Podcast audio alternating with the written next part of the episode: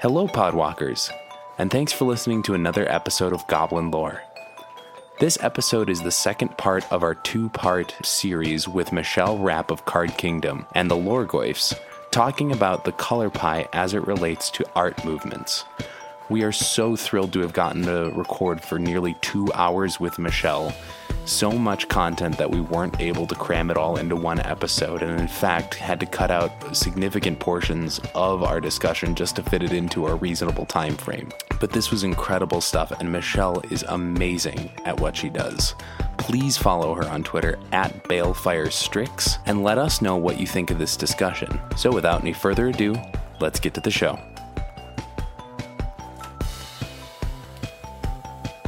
Have we gotten to green yet? We yeah, no, we should go to green. we should get. Uh, so so green green is all about uh, you know, we we've sort of touched on each of these elements as we've gone through the color pie here white you know again at its best or at its you know core we might characterize it as order um, you know organization uh, blue is sort of curiosity progress uh, black is uh, self-concern power all of that red is emotion which can be passion which can be chaos you know all of that green is what michelle where do where do we get to the core of green Oh, green is about acceptance. Uh, green it looks at the world around it and understands that there is a natural way of the world assembling itself and sees no reason for other people to interfere. and so it I think art that is inspired that falls into green celebrates the naturalness of of the subject in a way that isn't trying to aggrandize them in the same way that black does that doesn't try to study them in, in the same way that um, like blue does. It doesn't try to lust after them. Um, i'm not even sure where Fragonard would fit actually in this whole situation um, but you know what i'm talking about like basically like 19th century we're just going to draw naked ladies because we can um, that that's not green. Wait. Um, but yeah, no green. I th- the first person I thought of when I thought of green was Ansel Adams, the photographer. oh Um, he is.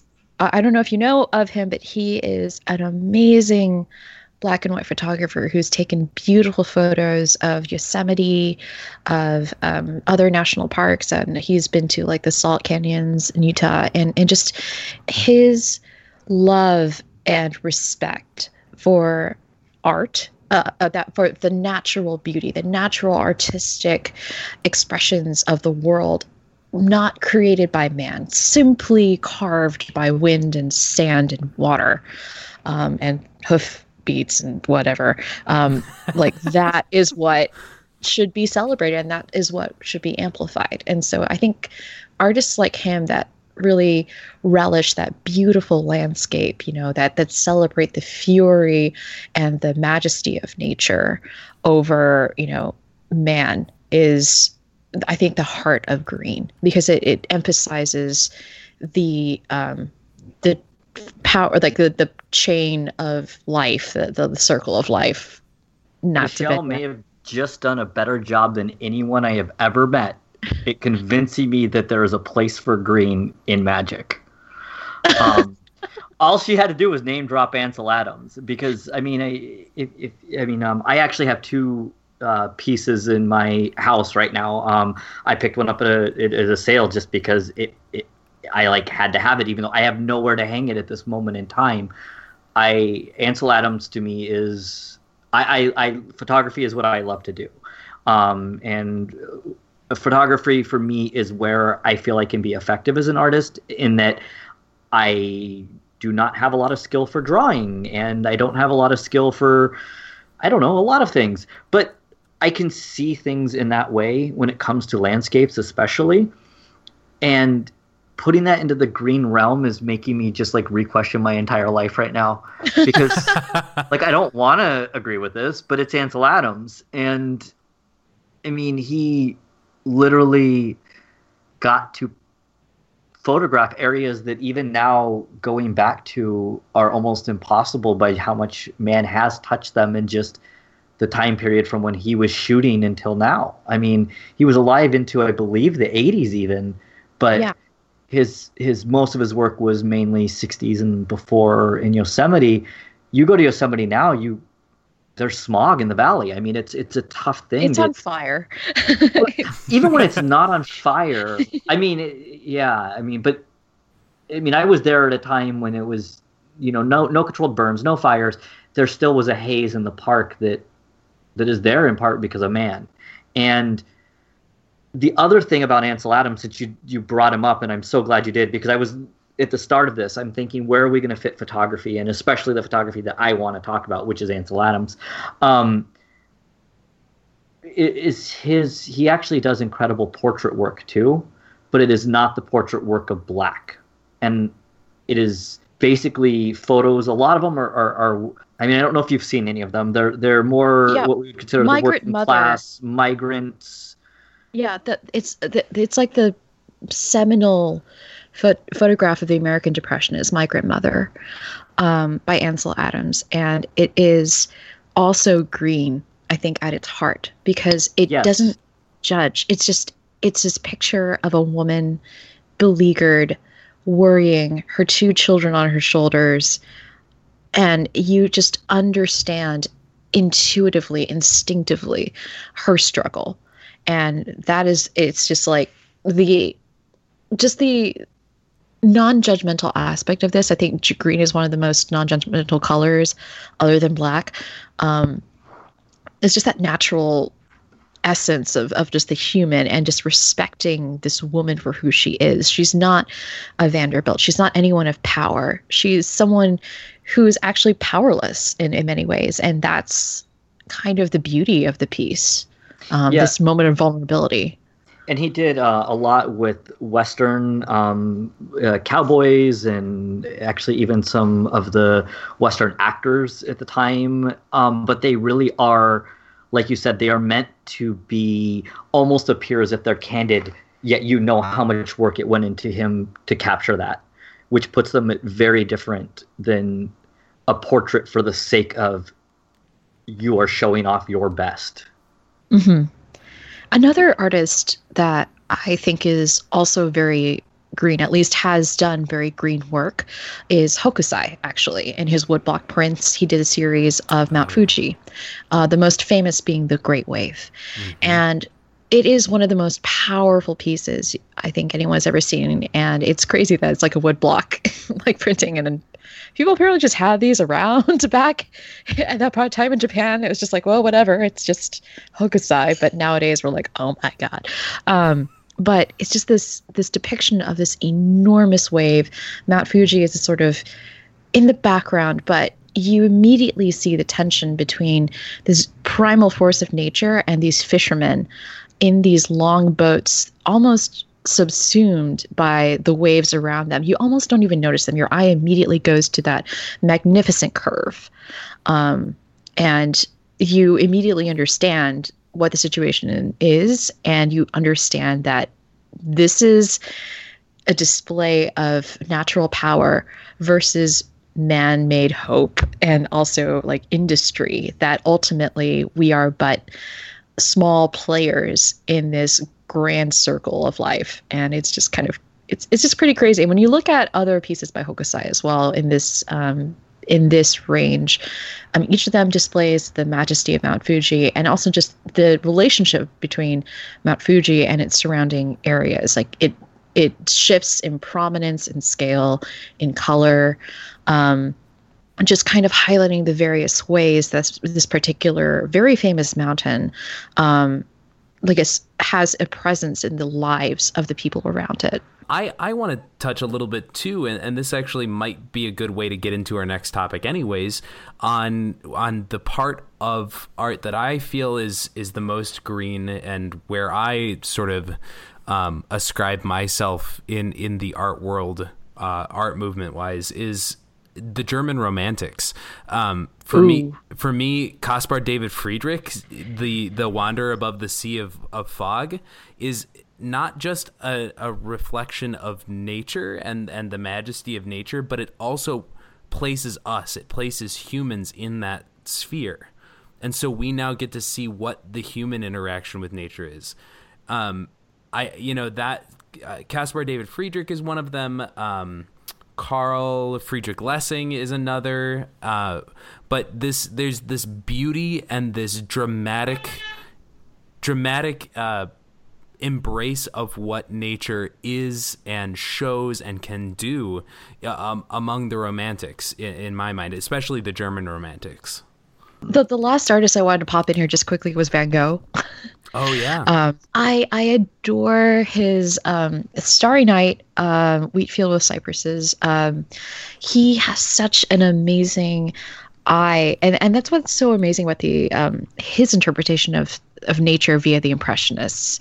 There's this sort of his brushstrokes that the wild and wanton ways that he's able to capture um, the movement of nature, the dance of the stars in the sky and the moon, and the way light falls upon the town below, um, it just it, it it it clearly wants to capture not just the scene itself, but the feeling and the instinct and the um, emotions of, of what's going on with respect to the grandeur of of this particular setting. And yeah, I, I, don't know. I just wanted to throw that in there because I mean, like Van Gogh, he's so cool. We should put him in. Mm. He doesn't. He lost an ear at some point. he's hardcore. He's metal. I had two kind of movements that I was thinking of, and I see, and I'm making sure to not preempt other stuff because I don't see them in ours. Because I want to know less so because we're going to talk a little bit. I, I know moving into worlds and planes within magic and in art as it's represented in there, but I'm interested in Michelle, especially your thoughts on two movements slash people and where you would place them. I want to start with the pop artist. Mm. Interesting. So, so, Roy Lichtenstein, Andy, Andy Warhol, Warhol, like where do you place them? I personally, I, I put them in between black and red, um, because they are, in some ways, quite narcissistic, but they're also pushing some of the um, some of the roles, but they're not like when I I'm just thinking of Andy Warhol in particular. Um, he was not afraid to commercialize his art um, by any means, and you know the the consumerist aspect of pop art, um, the heavy influence from I guess, a very capitalist sort of pop culture esque um, aesthetic. That's what makes pop art, in my opinion, very, in some ways, black. But that, but the expression they're trying to like trying to change a little bit of our perception of what we take for granted, taking familiar images, turning them on their head. Um, I think that's the aspect of red that we see there. So that's okay. where I would kind of place it. Mm-hmm. Joe, I think that's a really good thought. I like that a lot. I'm thinking a little bit in game terms, but one of my instincts was blue because of uh, you know the the idea of progress and liking um, machinery. You know, sort of liking how you know all of that works, and and I believe the Prada. Uh, correct me if I'm wrong. I believe uh, you know how the pop art was manufactured or was created was mostly manufacturing. Mm-hmm. At least um, a lot of a lot of uh, Warhol stuff was yes. Okay. Lichtenstein, I believe, what did all of the stuff himself. He he painstakingly oh. put in every pixel. wow. Um. Yeah. Wow, man. Um, and that was. Yeah. And, and that was what made Lichtenstein such an incredibly like interesting artist because he took something that we would take for granted in a Sunday cartoon thing and and replicated it painstakingly technically um, by hand. Wow. Yeah. So maybe yeah. I would maybe I'd put a little Warhol a little bit, you know, maybe he's dipping his toe into blue a little there, but I, I completely agree. I, I would I would just ditto and echo what you said, Michelle. Where so would we Oh, go oh, ahead. Sorry. Go ahead. Sorry. No, no, no, no. You go. Where would we put Frida Kahlo? I, I kind of feel like she's super Jund. mm. See, now we're getting really deep because we're, okay, we're now doing three card color. Well, I mean, just in terms of for our this being our first episode on the color pie. Um, sorry. Oh my god. No, because I I think that because the, uh, the yeah I'm laughing. She's red. She's red. Mm, she's more than red. Um, but I think this speaks again once, I think to the point that we're kind of distilling things down to a little bit of their essence and where we would like to place them, and knowing that truthfully, most of what we would want to enjoy is a lot more complex than that, and it's going to bleed. Um, mm-hmm. Because the, the, I'm laughing at the Frida Kahlo, Kahlo because the one that I was going to li- exit with is somebody else that I really feel is complicated and is not potentially even a two card, two color combination either. Um, so I really appreciate you bringing up Frida, and now I want to hear why she's Jund. God.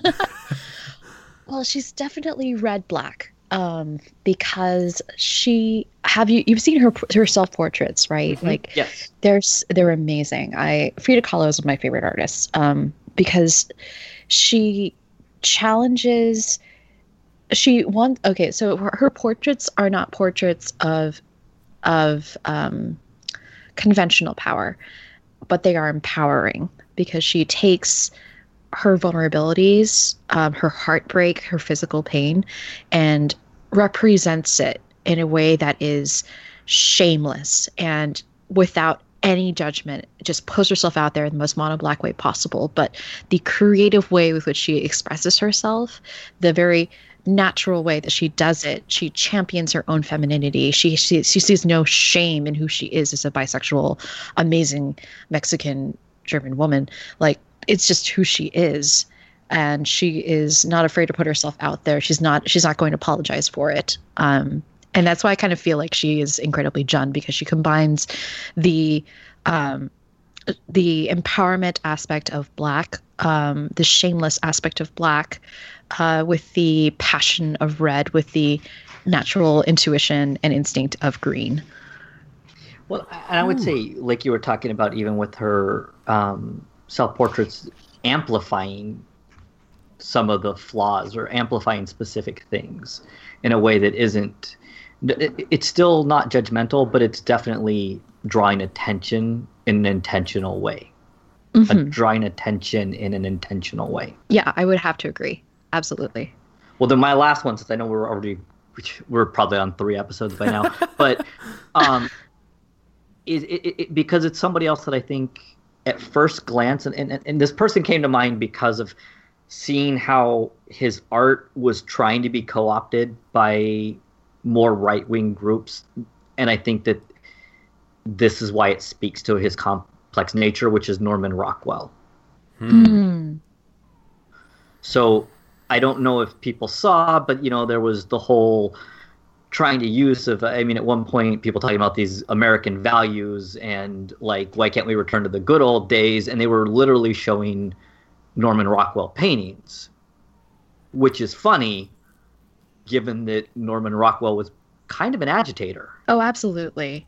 Um i to me i, I think he's almost boros right? Because i mean when uh, the first piece i always think of after the the silly um uh, the what is it? The the Thanksgiving one is the mm-hmm. one that uh, he made of uh, what is it called? Um, the problem we all live with. Um, it is a painting of a small black child, black girl, a little black girl in pigtails in a white dress, being guarded by men in suits, by white men in suits, and in the background you can see someone's written the N word on the wall and there's like tomatoes being thrown at her. And I, I, I think he he does exemplify, I think, a lot of values. I think that his work definitely preaches a message of um, how society should be to some extent. Um, and he wants to impress that upon people. But he's not content to simply let the status quo be as it is, which is why he would paint stuff like this. He wants to show that through his own artistic expression that other people have rights as well. So I think that there is definitely a very benevolent benevolent mono white aspect to Norman Rockwell, but I think that under there is an undercurrent of wanting freedom of, of like the a definite passion that underlies that um, more polished like happy 50s looking people exterior. I think he's a really clear example of where the art and what you're supposed to initially see with some of his paintings are meant to evoke a folksy type of lifestyle that he is saying is almost kind of a lie. Mm-hmm. Um, and just real quick before we move on, I, I, I just have to bring him up because since we've been talking a lot about portraits, that his self portrait is probably one of my favorite paintings that I've ever seen. Oh So- yeah, no, it's great. He's literally looking in a mirror, and you see this guy with like really thick glasses, looks like he could barely see out of them, and he's looking in this mirror, and then he's painting on a canvas beside him that has Da Vinci, it has Van Gogh, it has all of this kind of. Uh, there's a couple of the artists that I don't really know on there. I think there's some cubism, but and then he's painting himself, but he's painting himself without the glasses, almost as the. I mean, it would be how he wants to be seen, or how he would envision himself being seen, the ideal him. No glasses, this handsome, rugged-looking, good-looking man, but you can tell just from the way that the the painting is that it's not reality. hmm So it's a question of like image and perception versus reality. Yeah. And we've talked a lot on this show about creating our own narrative and, and the realities that we kind of create or paint. And I just wanted to leave with him just because of that. Oh yeah, no, Nor- Norm Rockwell is really really great. I'm checking another painting he did, Freedom of Speech, um, which is which has a man standing up Mhm. um, and clearly about to deliver something, and the the people around him are looking at him expectantly, and not aggressively, like not in any negative way. They're just looking at him and waiting to listen to what he's saying, and that's sort of again this I wouldn't say it's propaganda, but it definitely has this feeling of um, instilling a a system of behavior that we should be engaging in at this point, at this level. I mean, we have freedom of speech, we have the golden rule, we have the problem we all live with. These are all paintings that have a message, a specific moral message about how we should be um, treating one another as humans or how we should not be treating one another as humans. Wow. That's yeah, that is awesome. I I wish I had something more uh, insightful to say than wow, but I'm like no, I'm. I am sitting here just soaking in. This is this is great. And and yeah, you do have that sort of there's a morality to Rockwell. There's a and there like you said Hobbs too. There's that softness that I think that was you. You said there's that softness that sort of like gets you to buy in and then you start to see the agitation underneath the surface. You start to see the pushing and the the pushing the boundaries. I, and I love that. Um, wow. Well, M- Michelle, we really want to thank you just even for this discussion we've had so far. Just, I mean, we've, uh, like Joe said, we've kind of introduced the color pie, but the goal of this cast a lot of times is to bring these concepts that we use within the game to more of a real world. And I feel like some of these, what we've discussed just here with the art, is a way to kind of take the color pie. And we probably just made it made it way more abstract and complicated than it needed to be. But I hope that maybe not that this might resonate with some people a little bit more, even non-magic people that are listening to this cast right now. I'm just like I, I'm trying to think of like who else in the magic community would actually like get all the references. I'm like Fourth West Mike and and Magic Man Sam. Well, I, mean, I think the the point being though is I hope ha, you'll have to let us know if we did this, listeners. Is that the discussions themselves I think tie nicely to the color pie that it wasn't as important, and that maybe this will encourage people to go out and look at some of what we've been talking about and challenge us and even say whether they agree or not agree. But that I think that it's kind of demystifying art and art movements in some ways to be, to try to make them more accessible. And I'm hoping that maybe if we can frame it in the context of this game that we all know and play, once again, I'm presuming that our listeners do that. will like maybe this will just open up a different avenue for them. Well, and I was gonna say too, uh, in a, on a similar note, we uh, I've been a performing artist. That's most of what my career is. Is you know has been. You know, I I teach students how to perform. I teach, you know, dance, I teach theater, and for a lot of kids, I I think when you step into a theater classroom or a dance classroom, there's that thought of that's not for me. That's for somebody else. Especially I, I taught a lot of kids who came from lower income backgrounds or troubled households and, and that sort of thing. And they would say, nope, that frankly, they, they would say to me, no, Mr. R, that is a, a white person thing. That is a rich person thing. I don't care. Why is this important to me?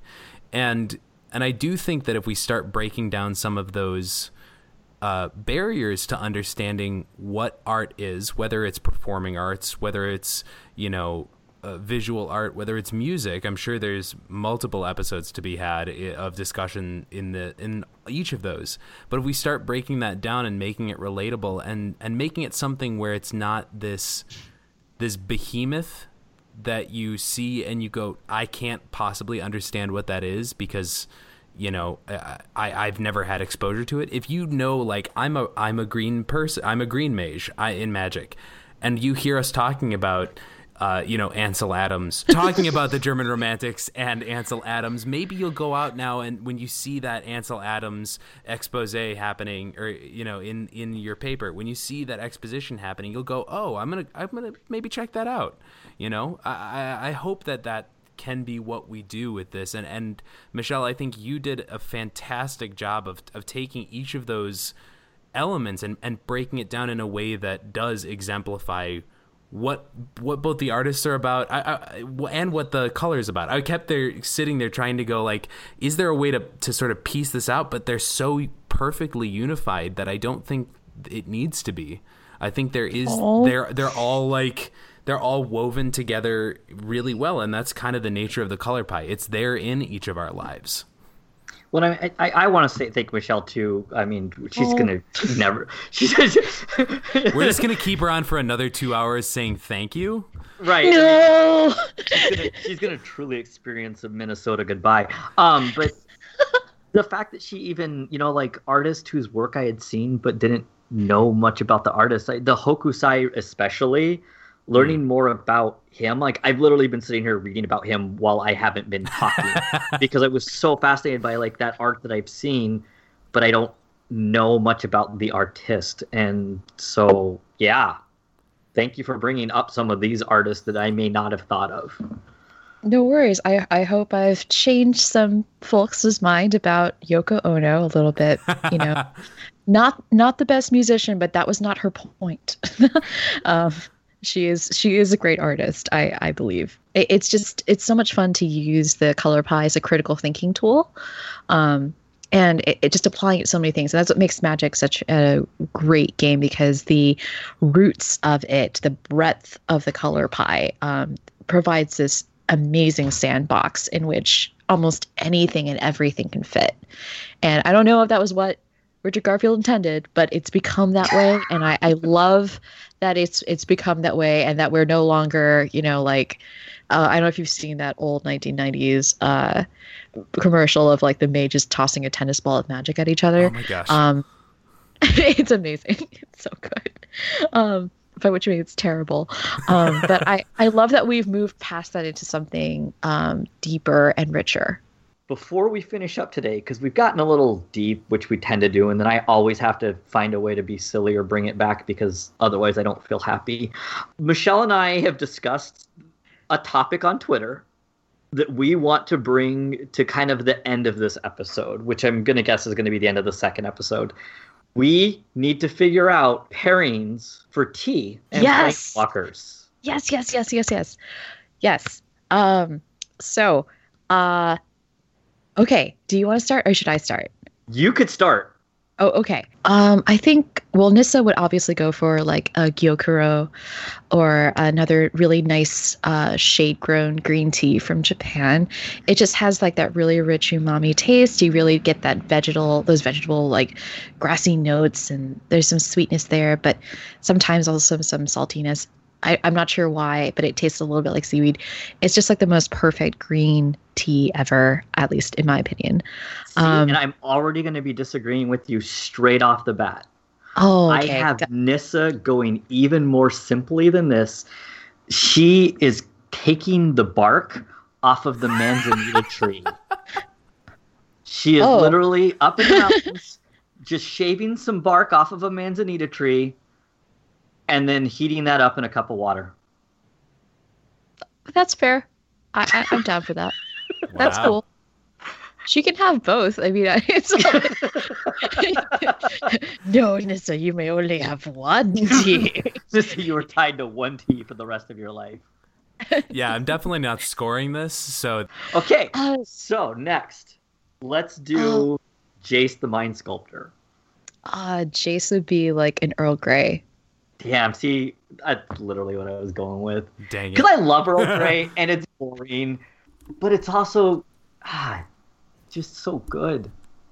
It's I like I don't think Earl Grey is boring. I think that um if made properly, like it one it's a high caffeine tea. Mhm. Um so Jace will appreciate that. Um Because he doesn't sleep. And- He's doing way too much research. He's doing way too much research, can't can't even right now. Just needs all the caffeine.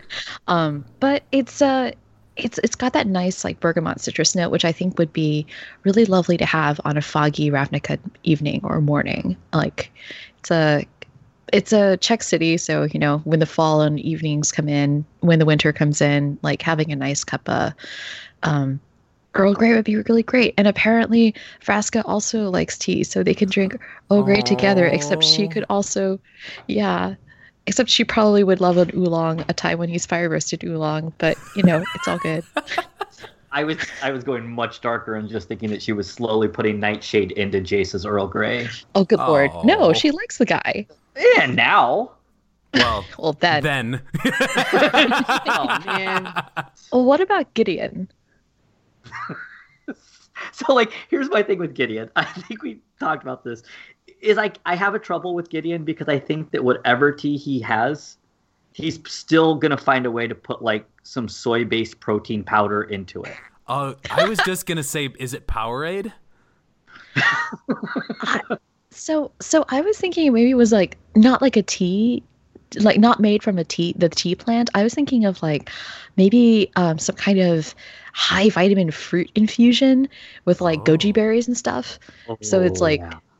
Yeah, something like that. That's like Like a blueberry Very- acai sort of. yeah. So it's not. It doesn't have caffeine because like no caffeine for Gideon. No. Um, but yeah, no, something something like like and high in antioxidants and, and stuff. Like I'm sure he'd be down for that. and there's still protein powder. I'm telling you, there's no way he's not having a drink that doesn't have protein in it. Protein. Okay, Oh, so God. everybody's favorite, Liliana. oh god, I think like she would actually really. Oh gosh. So she ha- would have a black tea, but there is a blend that I have in particular at home. Um, oh wait, no, I know what she'd like. She'd like a really good pu'er, like a really old tea. I have a 1960s Baozhang in my fridge, and I think if you steeped it at its like most robust, she would probably really like that because it's um, it's a little dusty, it's a little earthy, but it's got like plum and mint um, notes. It's just a really lovely aged tea that gets better as it gets older, just like Liliana. Ooh. Nice, nice. See, I was going to take us back to Liliana in what I remember being kind of her first iteration, where we have a much more Middle Eastern presenting Liliana. Mm. Um, which don't ask me why we still don't. But so I'm thinking of That- something. that's with another chai. episode. Yeah, that is another episode. I was given a gear to have some sort of a spice chai, either masala or something that's got some cardamom. It's gonna have a little bit of a bite to it. Oh, that's Chandra for me. Okay. Okay. Yeah, and you're right. Chandra's got this spicy. She's Yeah, super does. spicy, Yeah. and she's from Kaladesh. So Yeah. Yeah. See, I had alcohol in Chandra's just for some reason. no, a hot. she's a hot toddy. yeah. No, that's Jaya Ballard. literally a hot toddy. Um So, Um, man, this could be recurring.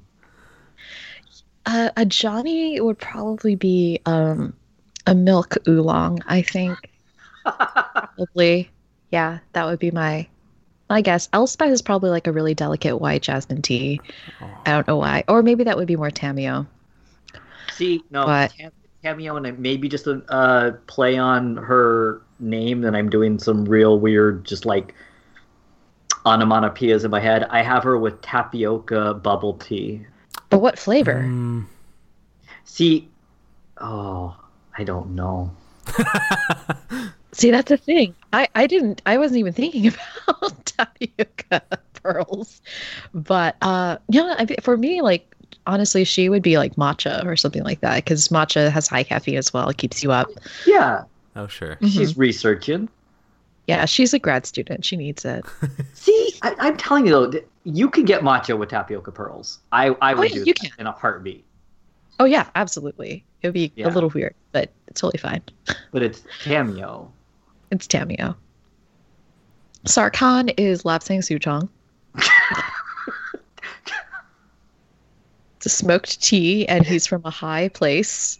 Um, Not So- that kind of high. This is a family show. this is family show. but it's a smoked tea, and it tastes like I imagine the inside of a Tarka's mouth. So I kind of that's that's basically what I think he would enjoy.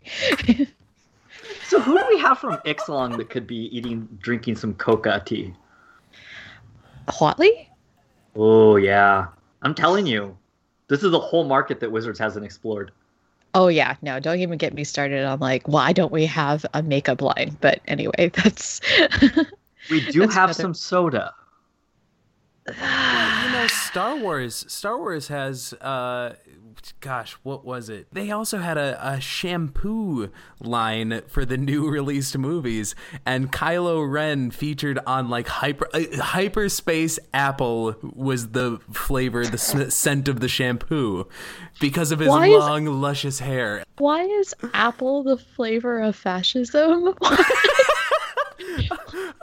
like That right there is the quote of the episode because I don't know. but we do. We actually did get a line of Jones's sodas for Magic the Gathering. yeah, and and you know it's not enough. And I'd like something that. I mean, come on, we just we have cosplayers. We just, uh, anyway. I would totally drink tea. I would drink Jace Earl Grey. Ah, yes, Ravnica Earl Grey, shade grown and roasted in the fires of Rakdos. That's our show. You can find the podcast at Goblin Lore Pod. You can email us any questions, comments, or concerns at goblinlorepodcast at gmail.com. You can find Michelle at Balefire Strix on Twitter. She also writes for Card Kingdom and is a cast member on the Lorgoyfs podcast available on iTunes.